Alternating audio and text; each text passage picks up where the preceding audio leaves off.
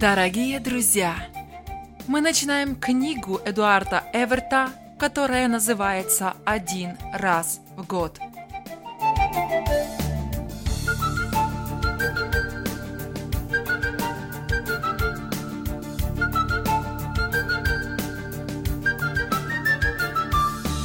В этой книге все события подлинны – Изменены лишь имена, поскольку переживания и проблемы, описываемые здесь, выпали на долю тысяч христиан, посещавших своих родных и близких в страшных местах лишения свободы.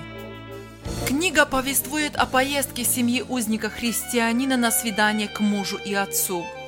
Немного лет отделяют нас от того времени, когда за проповедь и распространение Евангелия в Советском Союзе лишались свободы.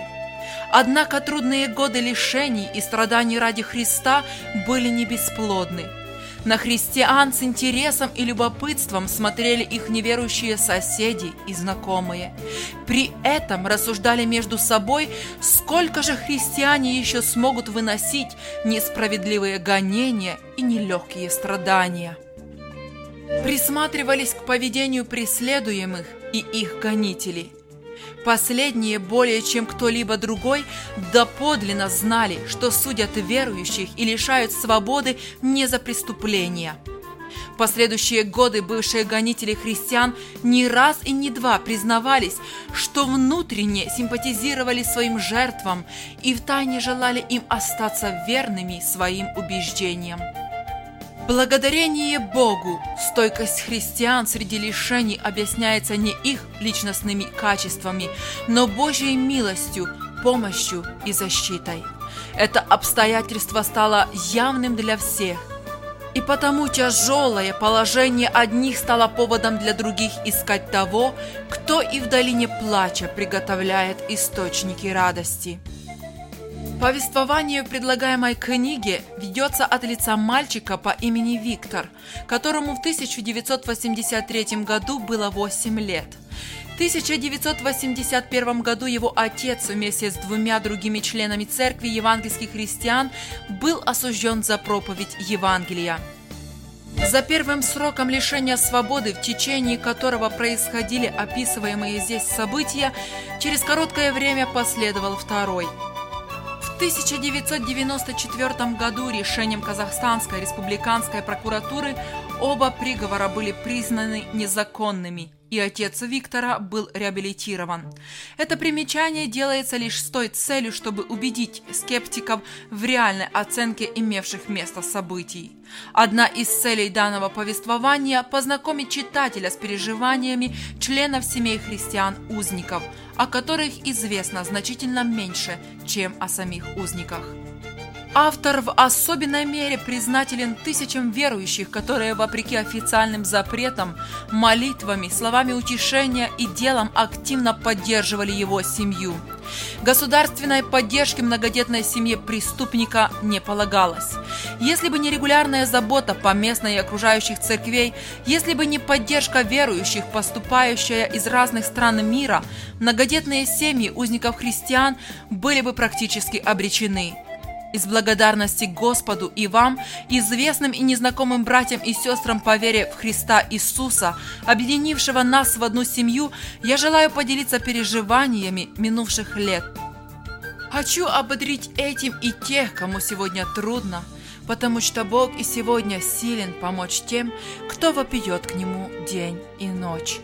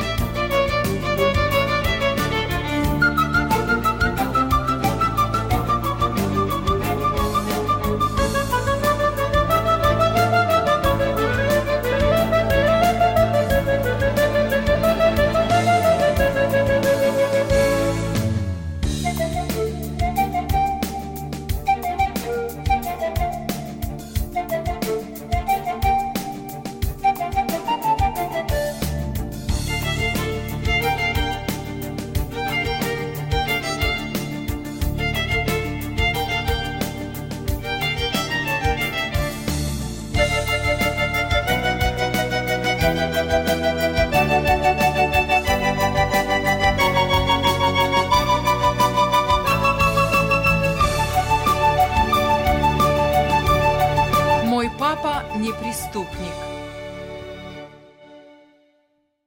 Меня зовут Виктор. Мне 8 лет. Некоторые взрослые дяди и тети думают, что это мало, и потому считают меня еще ребенком. Конечно, они знают больше меня, но так будет не всегда. К тому же они меня уже и теперь недооценивают. Эх, когда же я буду взрослым, чтобы иметь те же преимущества, что и взрослые, и не спрашивать каждый раз их разрешения на то, что хочу? Разных желаний у меня много. Некоторые из них могли бы исполниться уже теперь, если бы мой папа был дома. А пока мама говорит, потерпи еще немного. Два года нашей жизни без папы уже позади. Осталось полгода ждать его. Как это все-таки много! И время идет так медленно. Мы точно подсчитали, сколько листочков в календаре еще осталось оторвать до возвращения папы. Каждый вечер мы по очереди с большой радостью их отрываем. И все же их еще так много. По вечерам мы, у меня три брата и две сестры, часто сидим с мамой, и каждый рассказывает, что помнит о папе. Нам это не надоедает, даже если что-то рассказывается и в третий, и в четвертый раз. Особенно нравится нам вспоминать о том, как папа приходил с работы домой. Мы смотрели в конец улицы, откуда он должен был появиться. Кто замечал его первым, тот громко кричал «Папа!» Мы бежали на перегонки ему навстречу и прыгали ему на шею. Он так и нес нас домой. Потом мы что-нибудь вместе делали. После наших общих воспоминаний мы все вместе склоняем колени и молимся о папе. Папа находится очень далеко от нас. Два дня и две ночи нужно ехать к нему на поезде. Прибывает поезд туда вечером, и потому приходится еще одну ночь где-то проводить, чтобы на утреннем автобусе ехать к зоне на окраине города Уральска. Там и находится папа. Прежде я не знал, что такое тюрьма. Теперь же мы иногда посылаем папе наши рисунки. Тюрьма и колючая проволока, за которой он стоит.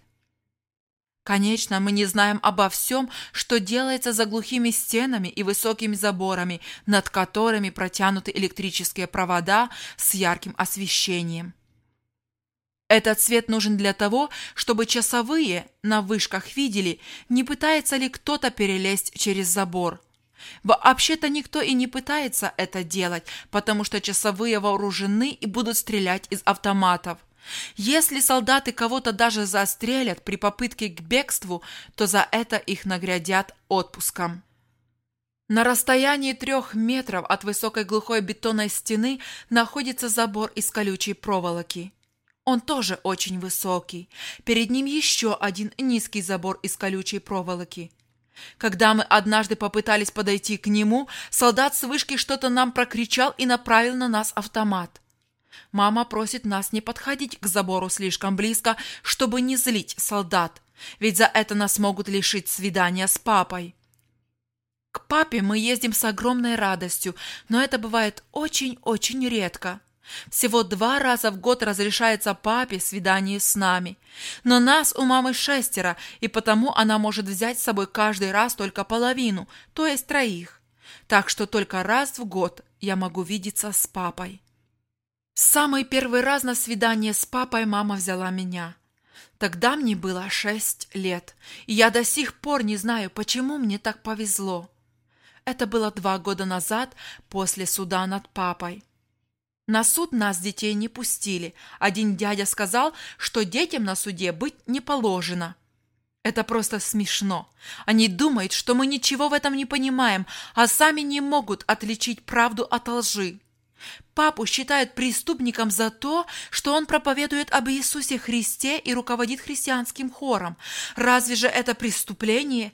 Как мог образованный судья сказать такое? Наверное, нас потому не пустили в суд, чтобы мы вдруг не стали кричать «Отпустите папу домой! Наш папа не преступник, не вор, не разбойник!» Через несколько дней после суда маме разрешили поговорить с папой. В то время он был еще в тюремной камере. Так я в первый раз попал с мамой в тюрьму. Стены там серые, и на маленьких окнах толстые решетки. Офицеры разговаривали с мамой очень грубо. После я спрашивал маму, почему они такие злые. Мама объяснила мне, что с ней обращаются как с женой преступника. Нам пришлось долго ждать, пока главный начальник подписал разрешение на свидание. А потом офицер сказал, что разговаривать с папой нам разрешили всего пять минут. От огорчения мне стало грустно, ведь я о многом хотел спросить папу. Нас повели по длинным коридорам, в которых иногда нам навстречу шли солдаты с резиновыми дубинками. Мама сказала мне шепотом, что их называют надзирателями, потому что они смотрят за порядком. При переходе из одного коридора в другой надо было открывать тяжелую дверь из толстой железной решетки. Для этого у надзирателя был длинный ключ, который он со скрипом поворачивал в замке. Наконец, надзиратель остановился перед одной дверью, открыл ее ключом и впустил нас в очень маленькую комнату. Надзиратель запер за нами дверь и ушел. Длина и ширина комнаты было всего один метр, и в ней ничего не было, кроме телефона на подоконнике единственного окна.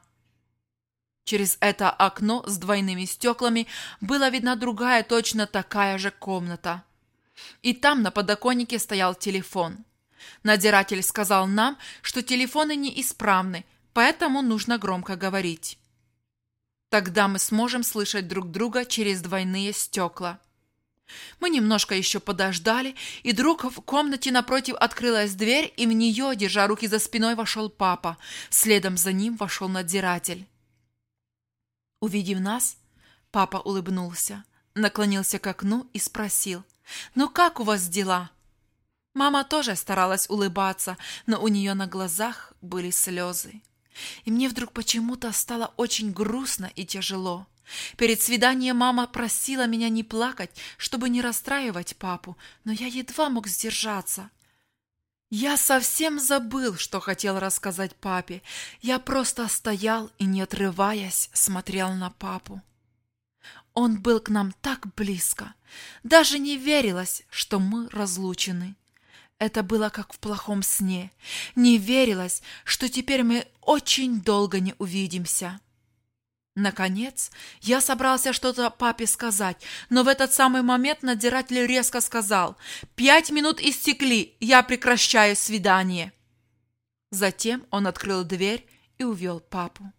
Через несколько минут он вернулся за нами и опять повел нас длинными коридорами с железными дверями мимо солдат и надзирателей к выходу.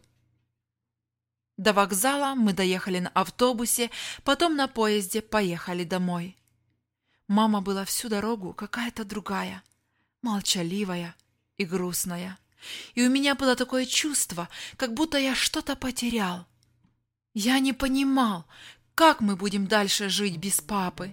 Я не хотел и не мог к этому привыкнуть.